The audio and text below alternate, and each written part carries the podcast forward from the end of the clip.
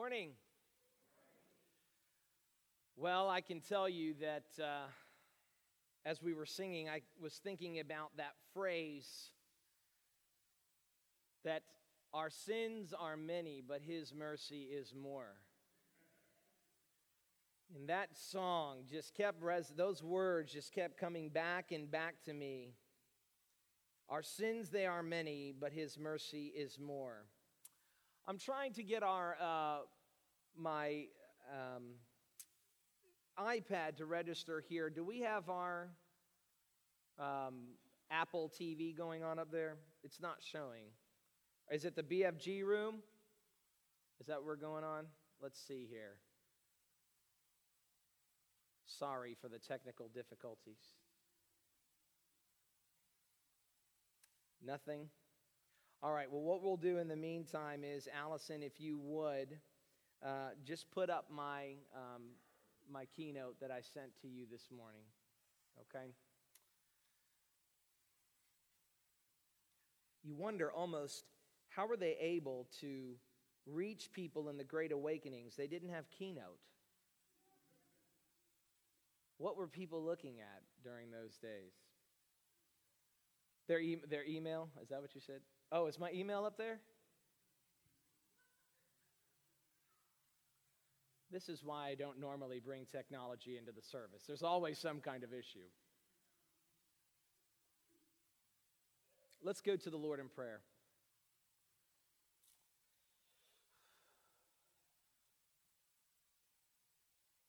Father, sometimes we fail to honor and glorify you for your mercies and for your gifts because we failed to recognize just how many sins are attached to our names. We excuse our sins always by some other person or some other thing. That these are the reasons why we sin.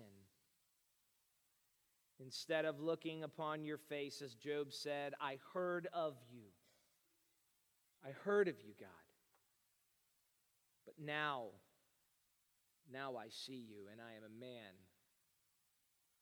and I will repent in sackcloth and in ashes. God, let us see your glory that we might see just how sinful we are before you, just how naked and in need of your righteousness to clothe us, so that we might cry out as Job did. We are undone. We are on our knees before you in sackcloth and in ashes. Father, forgive us where we have sinned against you. We know you will. But Lord, it is my goal, it is my hope that you would convict us of two things of the many, many sins in our lives, and that your mercy is far, far more. Father, we love you. Amen. You got your clicker. Everybody, this is Jeanette. I couldn't exist without Jeanette. Jeanette is the hand that, uh, she is the man behind the curtain. I'm just the, the pretty face, but she's back there spinning the wheels. Some of you are like, what's he talking about? It's called The Wizard of Oz. I was going to say go rent it. I was going to say go rent it, but I don't think we do that anymore. We're finishing our four sermon series on the evidences for God. And the final evidence or the final argument for God's existence is the moral argument. It is my favorite of all the arguments. Now, the one thing I wanted to make very clear as we did this study was that we are not basing our belief in God upon these arguments. That we begin with the Word of God in order to come to our understanding of who God is and how and why He exists. But these things that the Bible tells us about God, we ought to expect to find in the real world. I want to read you a quote this morning as we begin. When one gives up the Christian faith, one pulls the right to Christian morality out from under one's feet. Say that again. When one gives up the Christian faith, one pulls the right to Christian morality out from under one's feet. This morality is by no means self evident. This point has to be exhibited again and again, despite the English flatheads, says the person quoting. Christianity is a system, a whole view of things thought out together. By breaking one main concept out of it, namely the belief in God, one breaks the whole. Nothing necessary remains in one's hands. Christianity presupposes that man does not know, nay, cannot know, what is good for him, what evil. He believes in God who alone knows it. Christian morality is a command, its origin is transcendent. It is beyond all criticism, all right to criticism. It has truth only if God has truth. It stands or falls with faith in God. One of the worst lies that the world tells today about Jesus Christ is that he was a good man or a good teacher. And is a terrible, terrible lie to say about Jesus.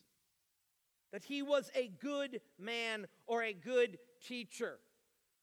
Because what is bound up in that statement is that Jesus is merely a good man or a good teacher, but that he is not God.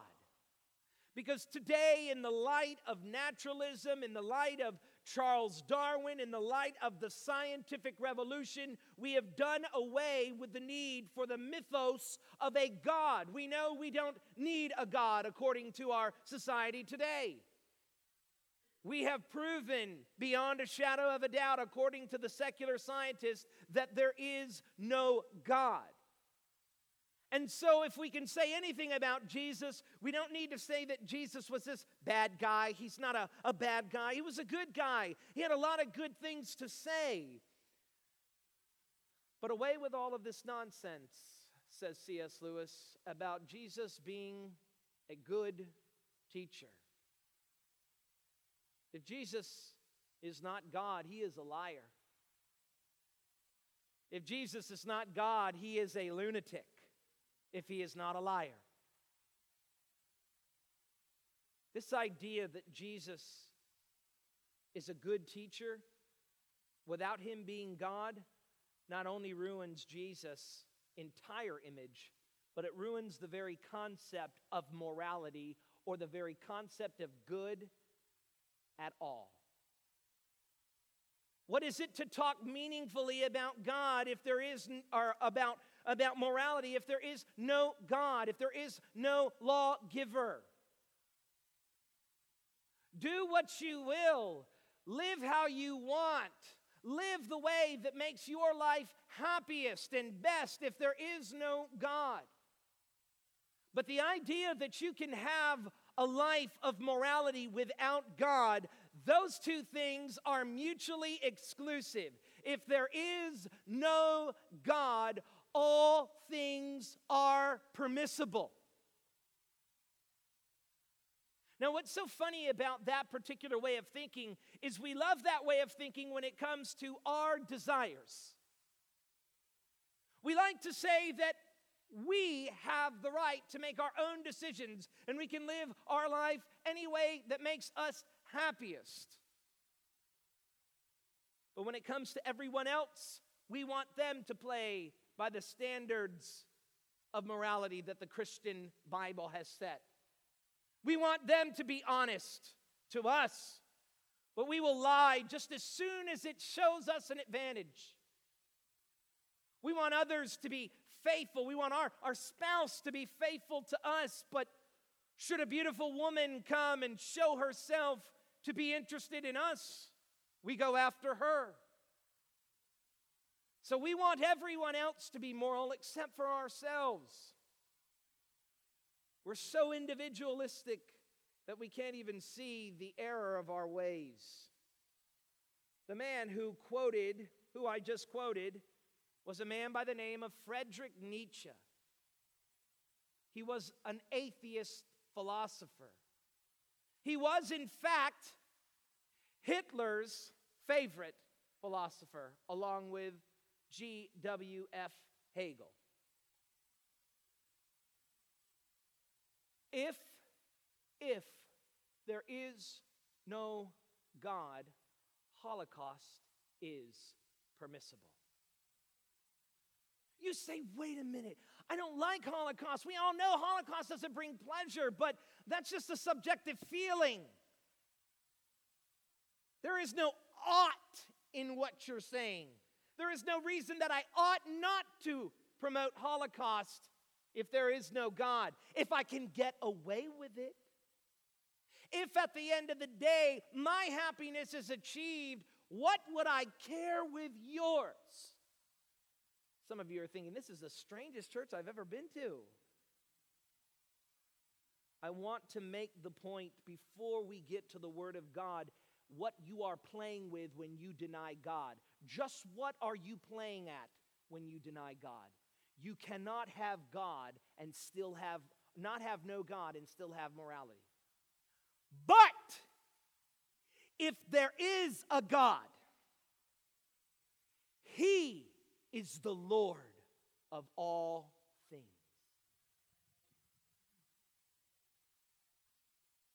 Let us talk about morality. What do we mean by morality? So bear with me as I work through here in my own tablet. By morality, we mean right and wrong. What is right? What is wrong? And most of our children learn what right and wrong is. Most of us learn right and wrong from Sesame Street, right? Thank God for a giant yellow bird and I'm pretty sure an imaginary elephant that may have been involved in some kind of drugs. I don't know. Hey, bird. You know, he's always. that bird was not right. Uh, that elephant was not right. I want to know who was hallucinating, the elephant or the bird. The writers must have been hallucinating. But we teach our kids morality through these shows. But they don't teach our kids God. And our kids are going to learn very, very quickly that if no one's around, why be moral? Why be moral? We're talking about right and wrong. We're talking about good and evil.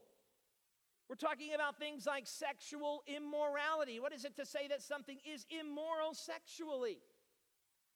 Today, what is considered morally sexually is getting bigger and bigger and bigger. We're talking about murder. We're talking about things like stealing. We're talking about things like sexual fidelity. What does it mean to be faithful in our sexual our sexuality? What does it mean to be consistent and right in our sexuality? We're talking about things like selfishness. We're talking about things like racism, protection of the innocent, genocide, honesty and cheating, lying, adultery, charity and greed, abortion, and things like these. Ultimately, we're talking about right and wrong. Do you know? This is one of the unfortunate things that I, I meet too many Christians, too many Christians who do not understand this. The law Jurisprudence is not where the buck stops in morality. Just because 435 people, 535 people, voted in a law that says abortion on demand is legal in the United States does not make it moral. Morality and legality are two totally different things because guess who's making the laws? Immoral people. This was a big thing after the wall that separated East from West Germany fell and they had the Nuremberg trials. The big question that came is what should we do with these border guards? They were told that they should shoot anyone escaping over the wall into West Germany. If they saw them going over the wall, they were to shoot them. It was the law. And yet, we knew as a human race that there was just something wrong about that, even if it was the law. And they were tried in the Nuremberg trials, and the charge brought against them was crimes against humanity. But this was an ad hoc tribunal. There was no legislation that required them to be, or, or sorry, that demanded their crimes to be crimes. It was simply what we as a human race could not tolerate. So there's a difference between law and morality, but we're talking about the pure, unadulterated, objective understanding of right and wrong. There is an ancient story in Greek mythology known as the myth of Gyges. It's told in the story in Plato's Republic. And when they're telling the story, Socrates is having a debate with someone named Glaucon, and they're talking about, they give a, an ancient uh, story about what if a man, uh, and I'll just give you kind of the rough uh, understanding of the story, but what if someone were to come upon a ring? Let's say that this ring was a magical ring, kind of like the, the ring from the Lord of the Rings. And if I put this ring on, it would make me invisible. And no one would ever see the things that I do. And what he concluded, Glaucon, was no man would be able to be moral. Jesus concluded as much when he argued with the Pharisees. And he said, Yes, on the outside you are polished sepulchres, but on the inside you're full of dead men's bones we put this ring on, this imaginary ring, every time we're alone with our thoughts of hatred and lust, every time we're alone with our thoughts of racism, every time we steal when no one's looking, we put a ring on, a figurative ring, thinking there is no one to judge us.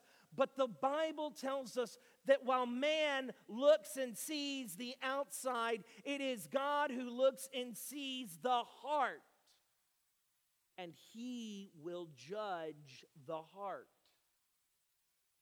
You might be impressing men by helping the old lady across the hall, but God knows exactly why you do it. God knows exactly why you do what you do and why you don't do what you don't do, and He will judge us. What the ring poses is this it poses the question why be moral? If I could make myself invisible, it seems to me that I could do a lot of things. I could take what I wanted to take. I could do what I wanted to do. This was picked up by many, many people. H.G. Wells wrote The Invisible Man. This story has gone, uh, Lord of the Rings. This story has gone throughout the Western canon because it asks a very valuable question Would you be moral if there was no judge? It's kind of like the movie The Purge for our younger people. Would you get back at those people who wronged you?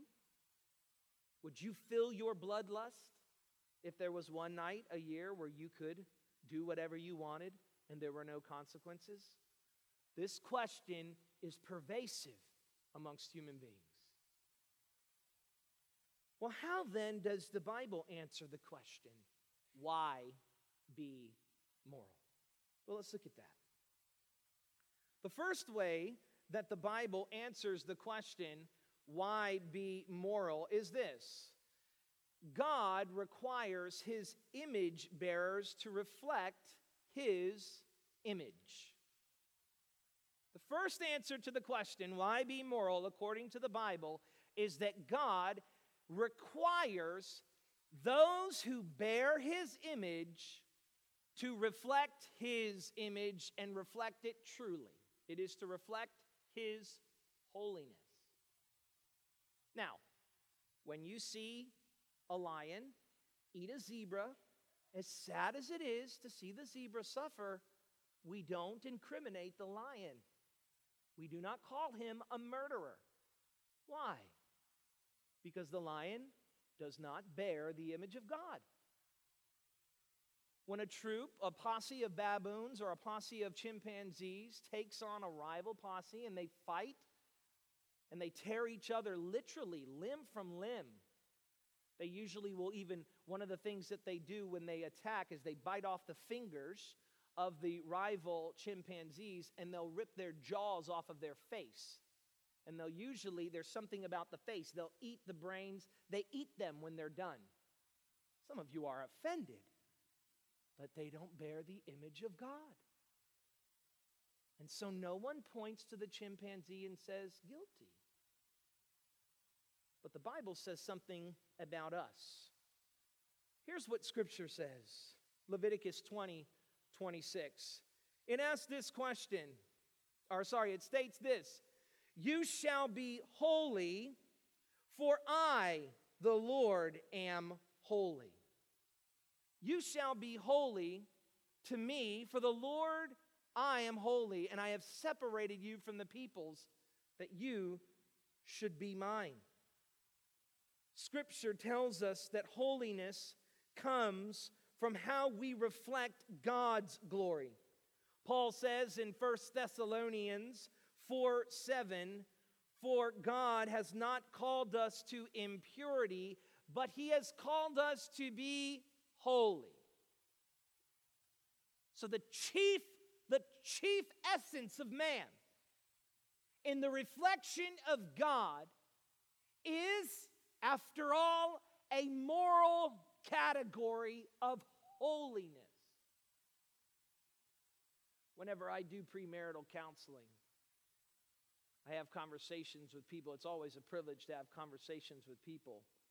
But they're always worried. These couples are always worried about everything except the thing that God concerns himself with, and that is their holiness. When are we going to get married? Well, let's see. We We've been together for three years, and uh, we're going to get married way down the line. And uh, uh, in the meantime, though, we've got to plan a party. So we're going to wait three more years before uh, we can uh, plan this elaborate party where we can spend a ridiculous amount of money on people we don't care for that much to get some undercooked chicken and have some dudes walk out with a fake sparkler and do like this for 10 minutes. And in the meantime, we're going to sleep together. God doesn't care about your party. God cares about your holiness. Be holy because I'm holy.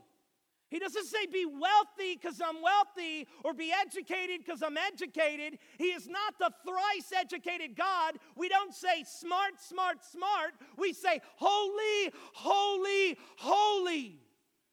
God says that's me. Now be me. You bear my image, reflect my holiness. I don't care about your career. I don't care about that. You seek first my kingdom and all these other things the parties, the homes, how you manage your finances, the stupid cars and phones that'll be obsolete, that money, the, the, the things you store up for robbers to steal. God says, I don't care. What I care about is whose image is on you, mine. And what is that that I want? Give to Caesar his image, give to me my image. I want holiness.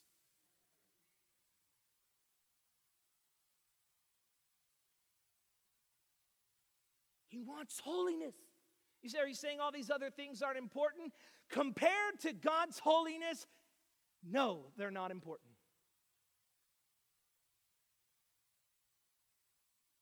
How rich the person is that you marry, God does not care. What he cares about is if he's going to lead your family to love Jesus and his church. Not how rich he is. Parents, stop it. Stop telling your kids that their holiness doesn't matter by telling them to wait and experiment through college and, and, and, and date around and do what they want. If you weren't celibate in college, why would you think your kids would be? You fool. Can a man hold fire to his bosom and not be burnt? God cares about holiness. That's what He cares about more than anything in this world. God says, Be holy, for I am holy. But the second thing that Scripture reveals to us is that God requires a specific type of holiness, namely perfect holiness. God not only requires holiness sometimes, He requires holiness all the time. And He requires perfect holiness to extend not to what we do on the outside, but to what we think and desire on the inside. Perfect through and through. God requires as much. Scripture says this excuse me, for whoever keeps the whole law but fails at one point has become guilty of all of it. Whoever keeps the whole law but fails in just one point has become guilty of the whole thing. None of you, none of us can say we've kept the whole law perfectly.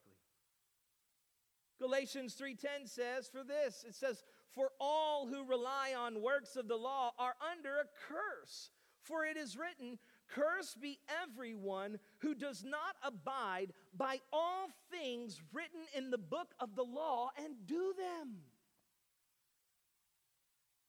We're worried about curses. You wake up one morning, you find chicken bones on your yard. Listen to me. The curse you need to be afraid of is this the wrath of a holy God. Chicken bones are the least of your fear. Don't worry with the one who can destroy the body, but the one who can destroy both the body and the soul and cast that soul into hell for eternity. God requires perfect holiness. Cursed be anyone Deuteronomy 27 6, who does not confirm the words of this law by doing them, and all the people shall say, Amen. Moses just went through all of the things, the list of things that were to separate God's people. The Bible tells us that we must keep the law perfectly.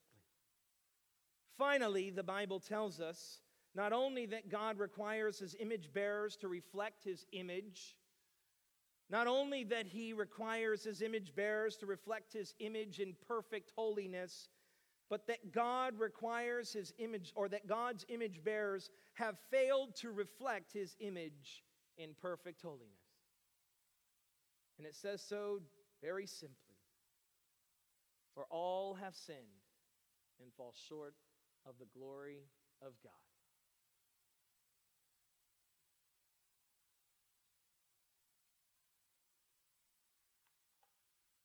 I meet with people at this altar all the time who say, I'm a good person. You know, I got, got a couple little things that I do bad, but I'm not like my sister. She's really bad. Never murdered anybody.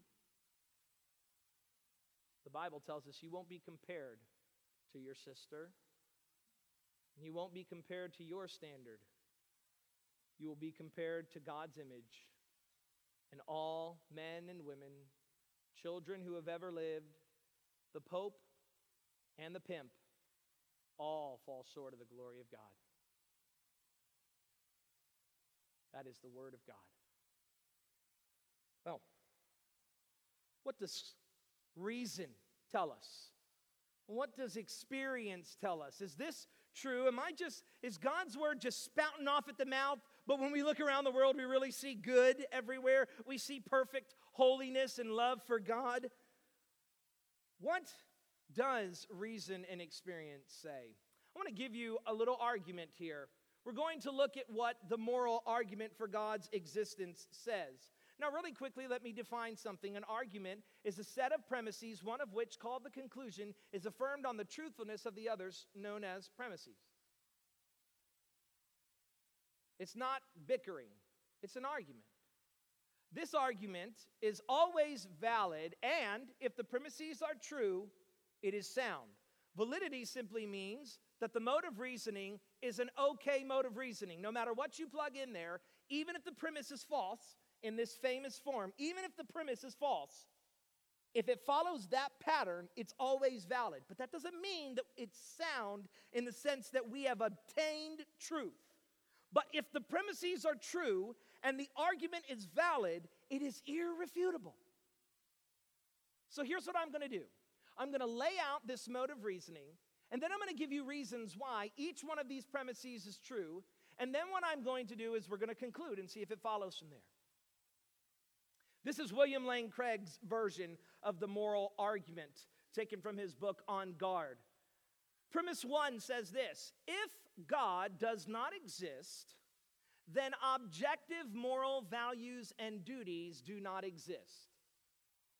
Okay, here's what it's saying If there is no God, we cannot say that there is a such thing as murder that is objectively wrong for all people everywhere always. If there is no God, objective moral values and duties do not exist. Premise two says this however, objective moral values and duties do exist. Therefore, God exists. Well, let's take a look at these premises and see the truthfulness of them. Number one, if God does not exist, then objective moral values and duties do not exist. Here is the conclusion if there is no God, then there is no lawgiver. There cannot be some law without a lawgiver. You know all of these um, traffic lights and these traffic cameras that we have that you run through? You know why you run through with reckless abandon? It's because the judges aren't going to judge you for it. They stop. So you're back to breaking the law. Because the only thing that matters at the end of the day is whether or not you're going to get caught and get punished. You don't stop if you're in a hurry, you run that sucker. And you're not worried about it because there ain't no judge. Without God, naturalism is true. There is no punishment. What Hitler did is simply what Hitler did. Hitler's not being tormented in hell right now, he's just dead.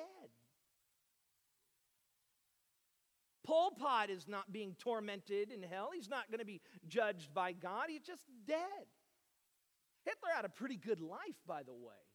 You ever read any of the, the stories of Hitler? He had mansions all over Germany, they were beautiful. I mean, he ended up killing himself in a bunker. But so what? If there's no God, he's not going to pay for his crimes. Who's going to punish him? There's no mind, there's no punisher, there's no judge. Who cares? Because without God, we live in a world without a judge. There is no supreme morality. It is all an illusion. You are just simply living the noble lie. Not only that, Someone might say, well, we see people, especially atheistic people, that they live a normal life. Now, I'm not saying that you cannot be an atheist and be a good person. You can be an atheist and a good person. I know many atheists who I like much better than some of my Christian friends. You ever know that? You ever notice that? Bob, the atheist at your work, is much more down to earth than the Christians? Yeah, he's cool, man. Bob doesn't really judge you for anything, but he's cool. He lets it slide. Of course, they can be moral. That's not the point of the argument. The point of the argument is that they have no reason for being moral. They're living a lie. There is no objective moral basis. All of it's subjective. Bob's just being nice to you because it makes Bob feel good. Maybe Bob has principles for being good because he was taught them by his parents. But who cares? The first premise seems obvious. If there is no God, then there is no moral, objective values and duties. There is only social constructs. Well, let's look at premise two. We know, though, that moral, objective moral values do exist. Moral experience reveals this to be true. This morning, I was listening to my kids while I was working, just putting the finishing touches on my sermon, and I have this beautiful lamp that I made. I feel like I'm, it's an Edison lamp, and it's made out of, uh, out of pipes, and it's beautiful. It's antique, so I feel like I'm C.S. Lewis as I'm sitting at the computer. I feel really smart, and I hear my kids yelling, Mommy, she stole my pancake!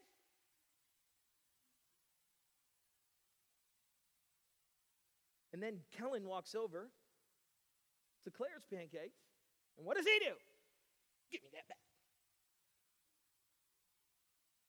He's mad. She has taken his pancakes. You're mad when someone takes your car. His pancakes are your car. That's what it's like. He's upset and so what does he do? He appeals to a judge and he says, Listen, judge, this person has wronged me. That's not right. Those were mine. They took it from me. It belongs to me. Set it right. Usually he says something like, Spanker.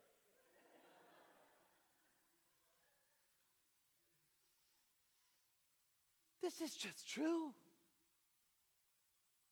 Man, people today in our world are just mad. They don't even know what they're mad about. They just want justice for anything.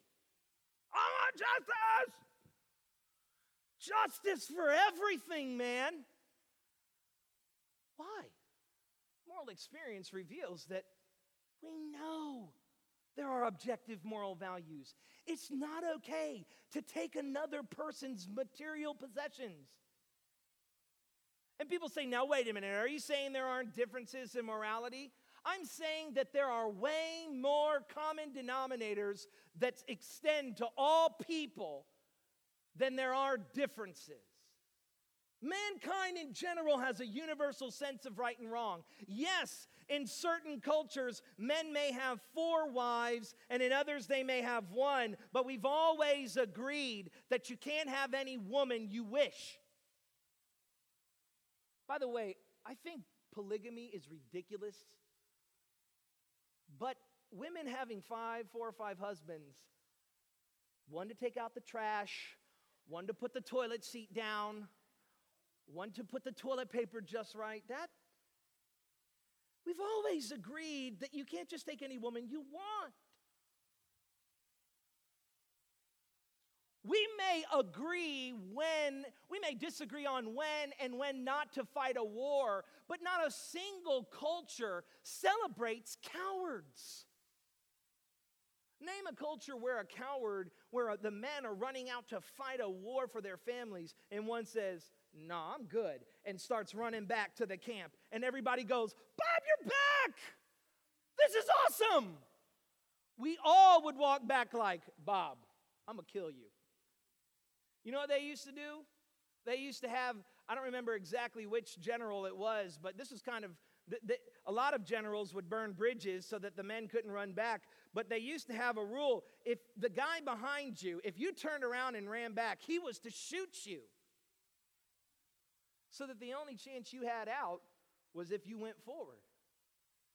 Because we have an understanding of right and wrong. No question about it. C.S. Lewis says it like this God has put his moral law into our minds, giving us inside information that the creator of the universe is intensely interested in right conduct, fair play, unselfishness, courage, good faith, honesty, and truthfulness. Those moral values are ubiquitous. That means they're everywhere. So, premise two is true. So, we know that if God does not exist, then objective moral values and duties do not exist. But objective moral values and duties do exist. Therefore, therefore, the only conclusion one can come to is that God exists. C.S. Lewis says this. He says, after one realizes that there is a real moral law. And I think I've proven that to you this morning. From there, we realize that there is a power behind that law. There's a real moral law. There must be a judge. No, Hitler is not going to get away with what he did. After one realizes that there's a real moral law and a power behind the law, and that one has broken that law and put himself wrong with that power, as the scripture tells us, the, the thing I require is holiness. You're not holy. All have fallen short of my glory, says God. It is after all this, says Lewis, and not a moment sooner, that Christianity begins to talk. Well, now what? So far, it's a pretty depressing message. God requires holiness. You're not meeting that holiness, and He's going to judge you for what you've done. Now what? Here's what Scripture says. Now we know that whatever the law says, specifically God's law. Paul in Romans 3 has spent time in Romans 1:18 through 32 explaining that all all have rejected the law of God and have gone after the created thing rather than praising the creator. In chapter 2, he shows that Jews have failed to keep the very standards that God gave them. So just because they have the law doesn't mean they're any better. Paul says, look at the people, look at the natives, look at those who don't have the law. When Gentiles who do not have the law follow it, what matters is not that they have their Bibles with them. What matters is not that they grew up in the church or that they went to church camp. What matters is if they're keeping it. And Paul says, guess what they find out? The law that God wrote on their heart, they know too they haven't kept it. And he says here, whatever the law says, whether it be the law that God wrote on stone tablets or the law that wrote on our hearts, it speaks to those who are under the law, so that how many mouths will be shut up? Every mouth. So that every mouth may be stopped and not just Jews, but all people, yes, dare I say, even Christians, may be held accountable to God. For by works of the law, no human being will be justified in his sight, since through the law comes knowledge of sin. That thing God has written on your heart, those words that are written in the law of God in the Bible, are there to reveal to you you have fallen short of God's glory. You might feel real good about yourself right up until you get to the Sermon on the Mount. And Jesus says, Yeah, you never killed anybody, but do you hate your brother? You've never committed adultery, but are you addicted to lust and pornography? You've never stolen, but do you covet? There was one man who kept everything of the law. Let's just take him at face value. He was a rich man. In fact, he perceived that his richness came from his obedience to God, as if God owed him something. And he ran up to Jesus and he said, Lord, good teacher, he actually said, good teacher. He says, I've kept every command. Jesus says, Oh, yeah? Just sell all you have and follow me. The man thought he had kept every command.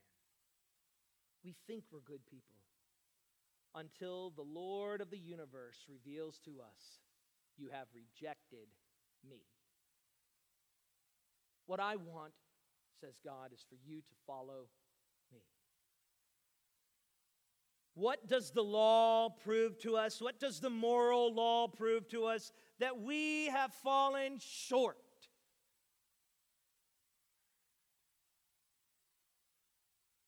Our sins, they are many, but His mercy is more.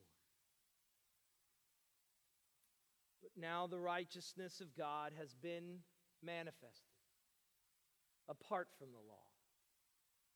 Although the law and the prophets bear witness to it, that is, although the Bible, the Old Testament, bears witness to it, the righteousness of God through faith in Jesus Christ for all who believe.